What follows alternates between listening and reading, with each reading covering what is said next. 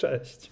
Witam w pierwszym odcinku Supernarciarskich Newsów. Jestem Krzysiek i w oczekiwaniu na kolejny odcinek podcastu Supernarty opowiem Wam, co ciekawego zdarzyło się ostatnio w narciarskim świecie. W tym tygodniu wystartował sezon w Polsce. W sobotę 3 grudnia ruszyły wyciągi w Białym Jarze i w Zieleńcu. Ogromny wkład w przygotowanie stoków miał specjalny system naśnieżania Snow Factory, który umożliwia produkowanie śniegu nawet przy plus 20 stopniach Celsjusza. W ten weekend wapejski Puchar Świata zawitał do Ameryki. Piątkowy zjazd Beaver Creek został odwołany z powodu wiatru. Na szczęście pogoda nie przeszkodziła w rozegraniu sobotnich zawodów.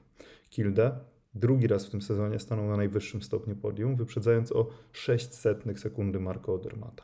Brązowy medal zdobył Kanadyjczyk James Crawford. Kilde powtórzył swój wyczyn na trasie niedzielnego supergiganta. Znowu wyprzedził Odermata, tym razem o 0,2 sekundy, a na trzecim stopniu podium Super G stanął Francuz Alexis Pinturo. Po tym weekendzie Kilde zbliżył się do Odermata w klasyfikacji generalnej Pucharu Świata na tylko 40 punktów.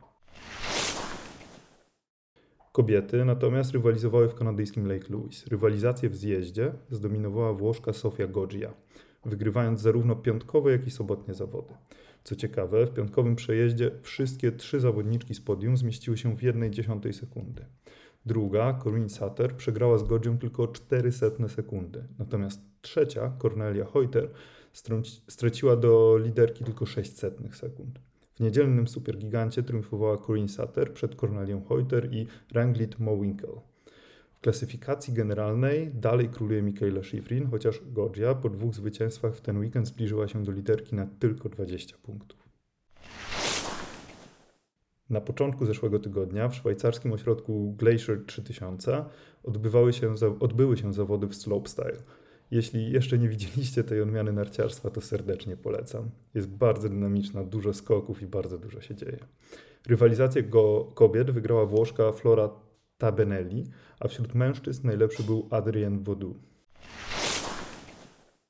Ciekawostką z naszego podwórka jest to, że sekretarz generalny PZN Jan Winkiel wziął udział w Ask Me Anything na wykopie.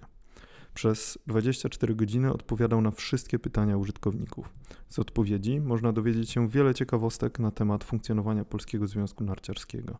Link do AMA można znaleźć w opisie tego odcinka. Dziękuję za dziś i tradycyjnie zapraszam do odwiedzenia strony Supernarty na Facebooku i Instagramie. Zapraszam też do śledzenia nas na platformach Spotify, Google Podcast i iTunes. I do usłyszenia w przyszłym tygodniu.